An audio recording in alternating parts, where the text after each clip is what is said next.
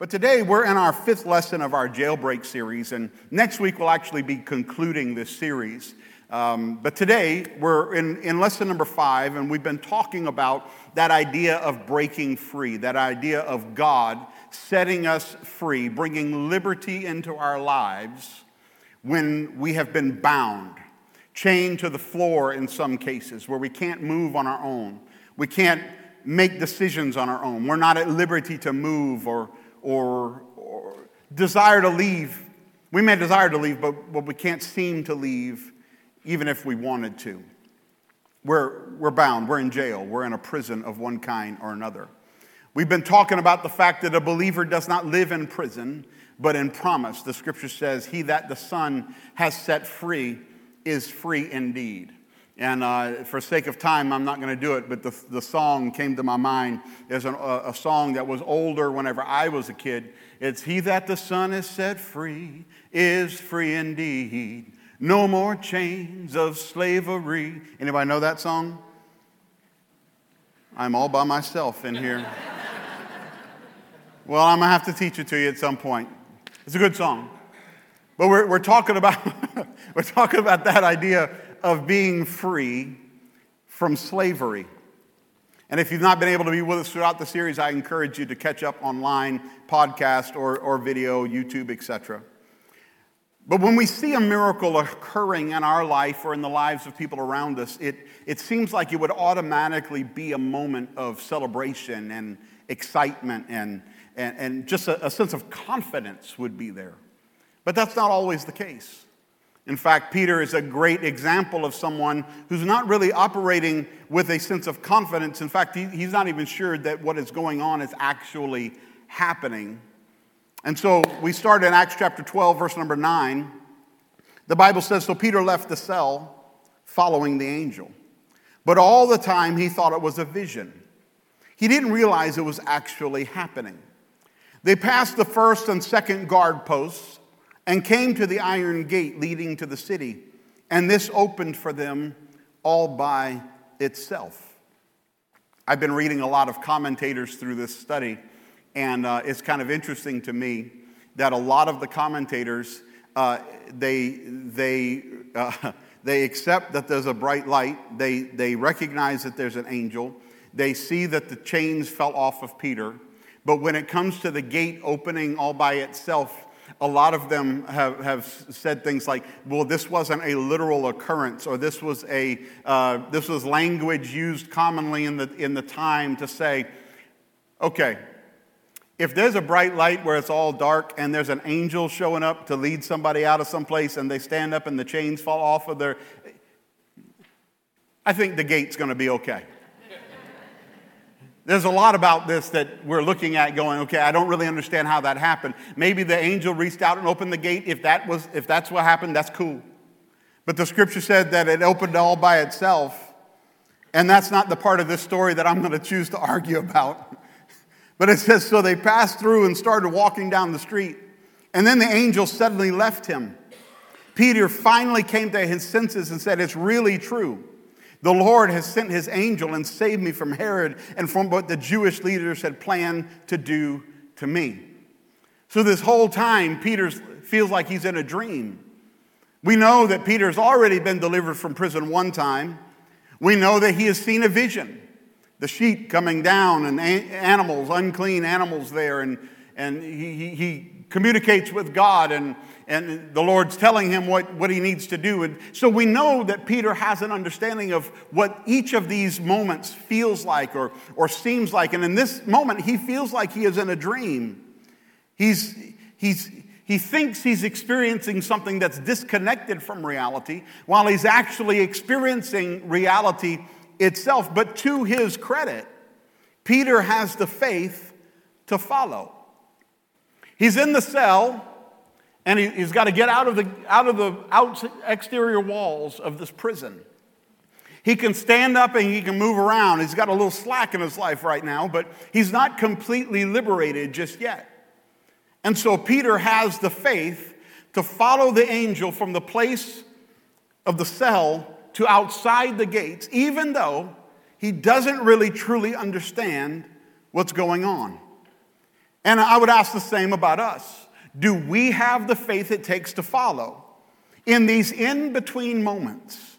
These, these times when you have a need, you have a hope, you, you are praying, and it seems like something is starting to shift, something is starting to change, but it's not done yet.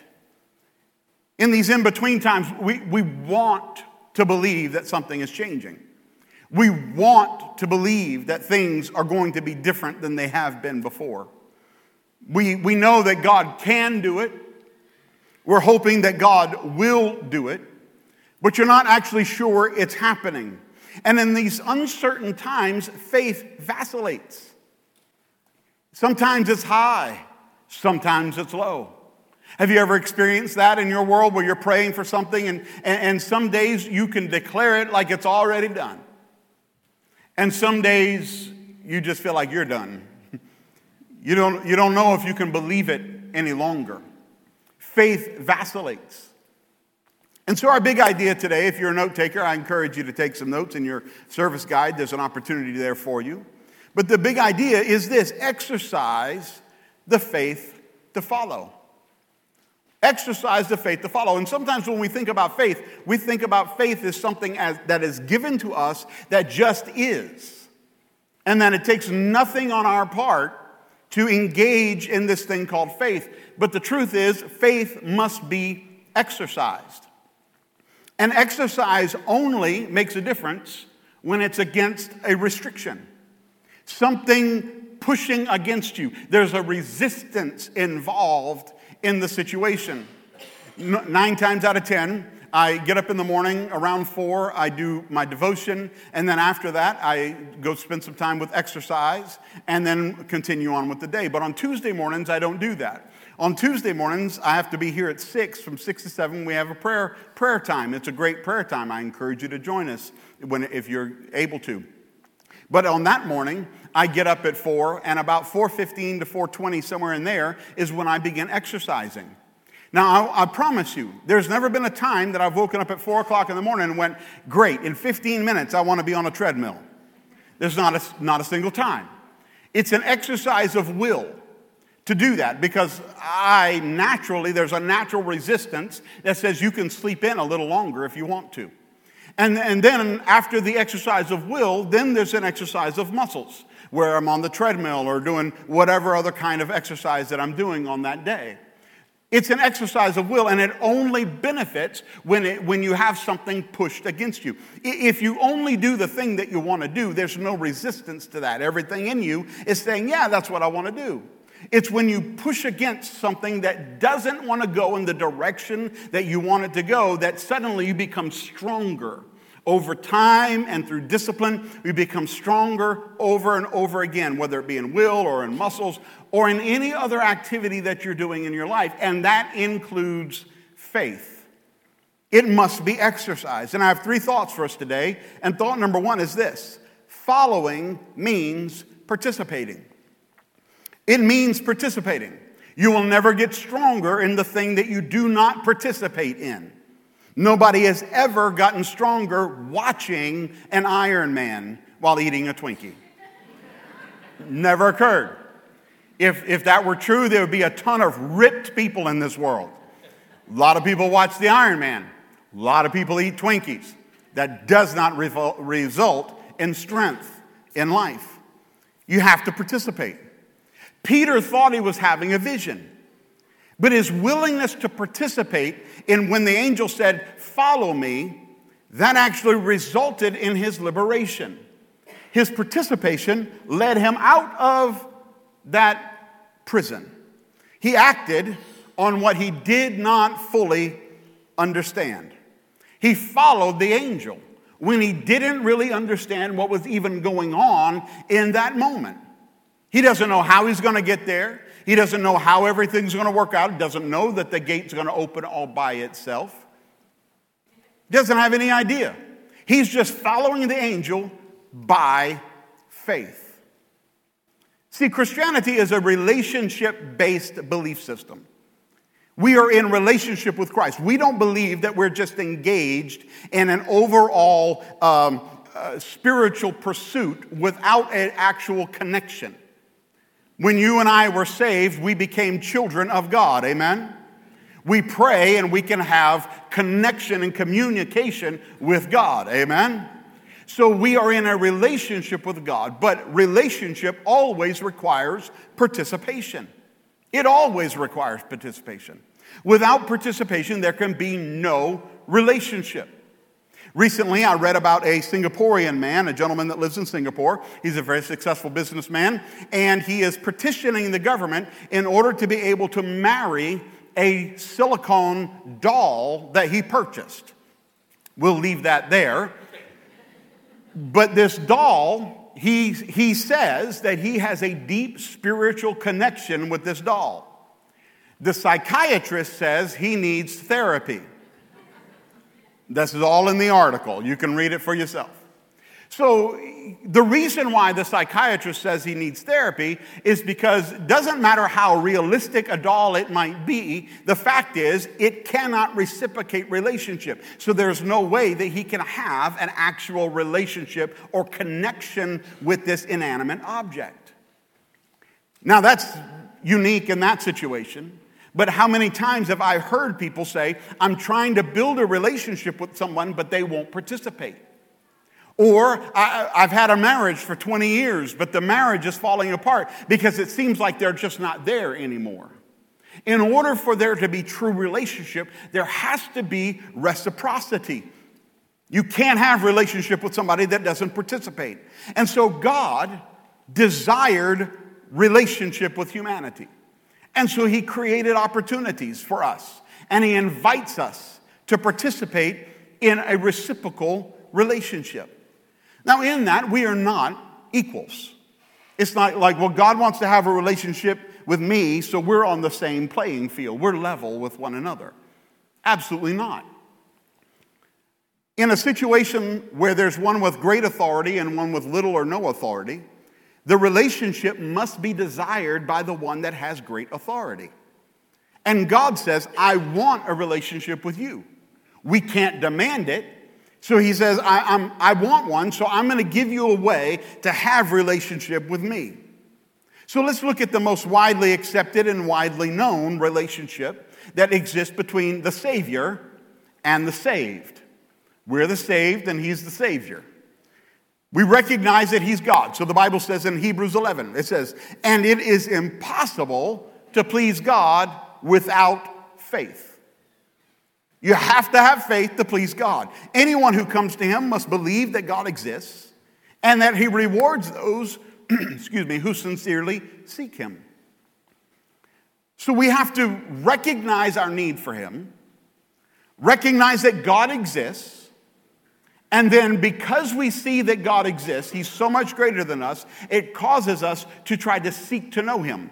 But we try, we seek to know Him because we believe that He is going to reward our seeking with finding. So we seek with sincerity.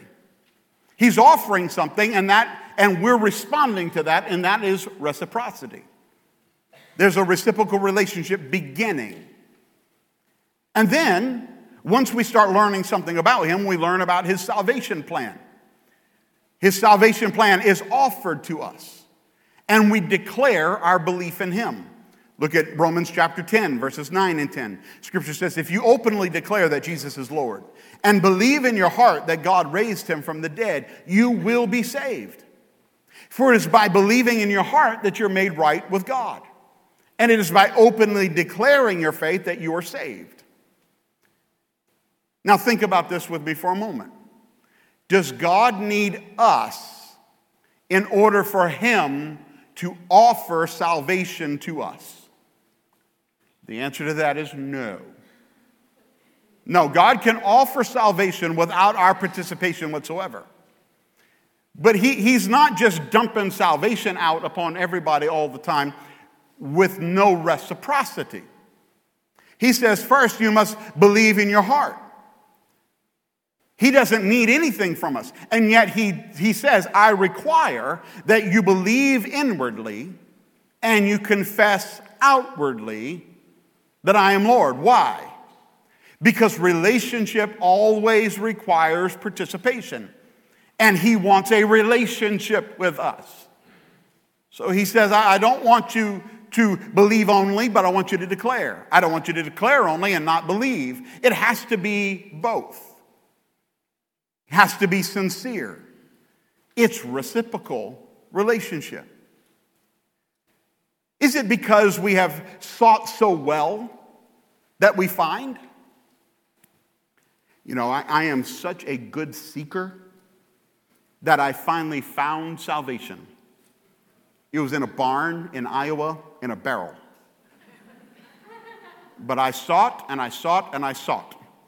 And then finally, because I sought so well, I found. No, that's ridiculous. Do we become worthy of salvation because we have declared? I declare super loud that I believe Jesus is Lord and Savior. So now I become worthy of his salvation. Is that how it works? No. So we cannot earn it through our seeking. We don't deserve it by our declaring. So if we don't earn it and we don't deserve it, then how is it that we are saved? We are saved because we are sincerely seeking the thing that Jesus is wanting to give, that the Father is offering to us. It's reciprocal. So God offers a journey of liberation for you and for me. And the question is will you participate in his journey, in what he is offering? in accepting Christ Lord as Lord and Savior, believing in your heart, declaring with your mouth that Jesus Christ is Lord, as Miss Betty just talked about us to talked to us about a few moments ago. When we do that, it's us participating in His plan, His plan for relationship with us in life. It truly takes faith. It always takes faith to follow. And that brings us to thought number two that life with Jesus is a walk of faith. It's a walk of faith. It's not a stand of faith. It's not a sit of faith. It's not a lay down of faith. It's a walk of faith that con- it's consistently moving, consistently working, it's consistently active and being exercised in every single moment. And I think that in modern Christianity, in working to make Christianity understood to the more logical mind, it's easy to forget that at its core, it's a walk or movement of faith. No matter how much we can understand, I, I like apologetics. I've, I have a lot of books on the subject. I've met some apologists. I met Lee Strobel a couple years ago, and he signed a book for me and gave it to me. Very kind of him. Nice guy, good speaker, smart man. I enjoy what's brought to the table on all of those levels. But the truth is that our ability to understand the Bible in every aspect ends at the fourth word in the beginning, God. As soon as we get to God, we enter the realm of faith. As soon as we get to God, we get to the part where I can't explain it entirely. I can't comprehend it entirely. I can't know it entirely. So it becomes a walk of faith. We just read where Hebrews says, I can't please God without faith. But we also know that salvation requires faith. The Bible says in Ephesians 2, verse 8, it says, For by grace you have been saved through faith. And this is not your own doing, it's the gift of God. Our faith connects with His grace and it results in our salvation. It's His gift. How about the fact that daily living in Christ requires faith? 2 Corinthians chapter 5 verse 7 says for we walk by faith not by sight. So that inherently tells us that I, am not walking my life out in Christ by, based on what I see, based upon what I can comprehend. No, it, it's by faith.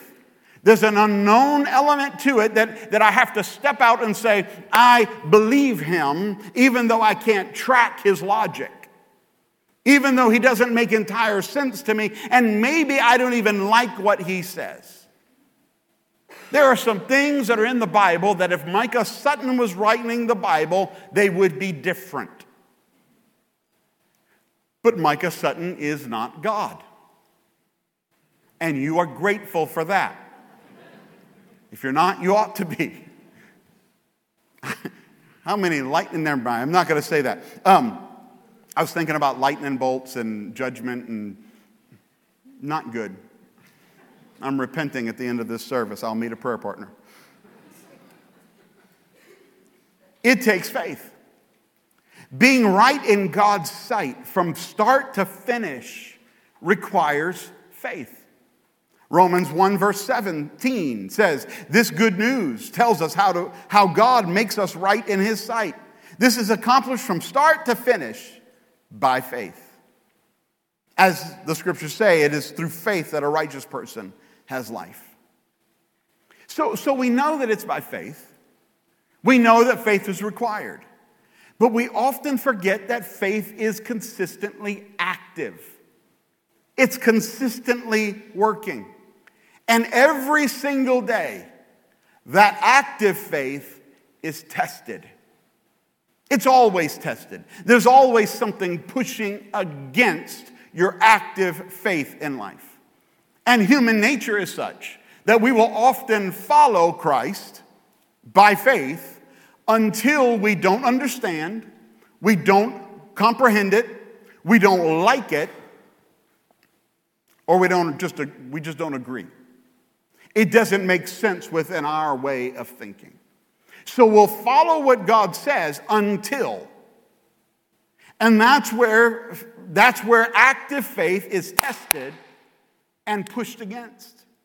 It's where we have to decide do we really have the faith to follow? It's a walk of faith. Because when we hit those moments, we often strike our own course. Who we follow in times of confusion or times of disagreement really declares who our faith is in. If our faith is in culture, then when Scripture doesn't agree with culture, we follow culture versus Scripture. If it's friends, then when friends don't agree with Scripture, then we'll follow friends versus Scripture. If it's parents, then we'll follow parents versus Scripture if it's children. I know people who have changed their entire belief system that they have held for many years because their child decided not to live for Christ or not to engage in the Word of God. And so a parent said, Well, I can't, I can't handle the idea that my child may not be right, so I'm going to change everything that I think and, and have believed and what Scripture says based upon what my kid is doing. What that is, is faith in a kid more than the scripture.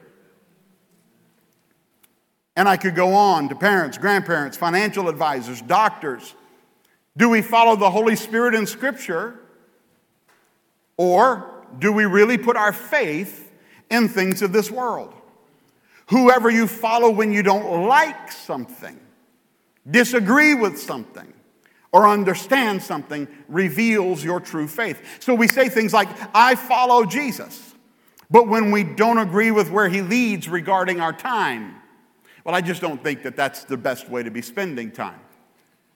Then we chart our own course. Or how about our money? Well, there's a lot of reasons why that's not the best way to handle money. So I'm going to follow my own path. Or relationships. Oh, I know what the scripture says concerning uh, premarital sex, and I know what the, the scripture says concerning how a good friendship would, should be one that leads me closer to Christ. I, I know what the scripture says about relationships, but you know, it, it, I mean, that it, on other things I believe scripture, but on this, you know, God understands. How about sexuality? That's a pretty big topic today. Do, do we follow the things of this world or do we follow the Word of God? What is our faith actually in? If that is us today, then we may have bought into cultural Christianity, which one could argue is not actually Christianity because it's not following Christ in all things. The, the scripture says that we are called to give all of ourselves to Him in order to receive all of Him. In no part, in no point, rather, is it part of ourselves for all of Him. We are crucified with Christ. We are dead to sin. We died and became a new creation in Christ Jesus. That there's no halfway with any of that. Born again, saved by God. But culture makes active faith seem obsolete. And so we become more com- comfortable with the concept of faith, where immediate consequences really aren't on the line anymore. We spend time debating points. I have to take a break from Twitter every once in a while because I follow a lot of Christian leaders and I get really frustrated with all of the finger pointing at this church or that church or this situation or that believer and, and what they're doing wrong and what they're doing wrong. And I want to tweet back and I don't because the Twitter war is not a great way to spend my life. But, but, but I want to tweet back who's the last person that you led to Jesus? When, when's the last time that you saw somebody saved through your efforts? Or is your only calling critiquing other Christians? That's not biblical. Pastor Micah, that is good preaching right there. Let's not spend, I believe in truth and I believe in false. And I think truth must be declared and, and error must be taught against. And, and, but, but Twitter is not the place to do that. No difference. Uh, okay, anyway, I'm moving on. So today the call is do we decide? We're standing in the cell and we're not yet liberated. So, do we decide to follow him in areas that we don't understand? So, don't say, I trust him with my salvation if I can't trust him with my family. Or I trust him with my salvation, but I don't trust him to handle my time. I, I trust him with my salvation, but I, I, can't trust him in how to handle money. Or I trust him with my salvation, but I can't trust him on how to handle my sexuality. Here's the thing, ladies and gentlemen. If we can't trust him with the things that are within time, which are just a blip on, is just a blip on the radar. It's the only blip we know. So it becomes our everything. But we say we trust Him with things eternal, beyond our comprehension, while failing to trust Him in things of time that we actually can make the choice about. The question is do we trust Him? So, so how, how do we make it from the cell to the perimeter of the prison? Next week, I'm going to talk about how Peter gets out of the prison and he's confused about what's actually, is this really happening or not? So he gets out of the prison and finally comes to himself and he realizes, I'm out of the prison. And he makes it to the door where the church is praying, Rhoda's house, and he knocks on the door, and Rhoda keeps him locked out. So now he's in a place where he's finally realized he's free, but now the folks that are praying for him to be free can't figure out that he's free. So we're going to talk about that next week. That's just a little plug for you. But how do you deal with that in between where you're not sure? You know you're free from the chains that have you on the floor, but you're not out of the prison walls yet. How do you deal with it? Thought number three trust Jesus. You say, well, is it really simple, that simple? Yes, it's actually that simple. Do you trust Jesus? That's a easy question to ask. It's not an easy question to answer. Because here's the truth trust is only tested when you don't understand or don't agree. That's the only time it's tested. When, when my dad did our wedding, uh, the wedding of Christy and I, we've been married 25 years now, so apparently he tied the knot pretty tight. And so it's working out. But at our wedding, we did traditional vows, and, and since my father being my father, who I love, by the way, because he'll probably watch this, yeah. But he said, uh, Do you, uh, I can't remember at all right now, but basically he said uh, to Christy, Will you obey him? And she said, I will. And he said, Will you obey him? And she said, I will. And she, he said, Will you obey him? And by that point, even I was wishing he would move on. Um, and she said, I will. And he was just picking on Christy. But the idea of submission within marriage of any kind, and, and I, you'd have, I, I could teach on that a lot, but the, the only time that statement or that declaration is ever tested is when she doesn't agree with me. So I know that Christy will operate in submission because there have been times that she has looked at me and she said, I don't agree with what you're about to do, with the decision that you've made, but I will go with you anyway. Why? Because she trusts me. She may not understand me. I don't understand me all the time. She certainly doesn't always agree with me. But she does trust that even in my limited capacity as a human, I have the best interest of my family, our home, our kids, her at heart. Have I gotten it wrong? So many times.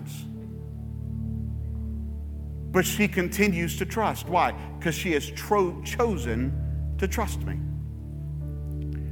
It is only in those moments whenever you say, I don't like this. I don't like what Jesus says about relationship. I don't like what Jesus says about sexuality. I don't like what Jesus says about money. I don't like it. I don't understand it. I may not even agree. I don't like it. I don't agree with it. It's only then that true faith is in action because it's being resisted. And Christ calls you and I to follow him. And there's an old song that says, I have decided to follow Jesus. Anybody know that song? More than the first song I tried. I have decided to follow Jesus. I have decided to follow Jesus. No turning back, no turning back. And there's a second verse that says, Though none go with me, still I will follow. Though none go with me, still I will follow. Why is that important to say? Because when no one's going with you, it's resistance against your faith that the direction you're going is right. Well, the rest of the world's not going that way, though none go with me. My family's not going that way, though none go with me. My teachers aren't going that way, though none go with me. My history doesn't teach that, though none go with me. I don't understand it, though none go with me.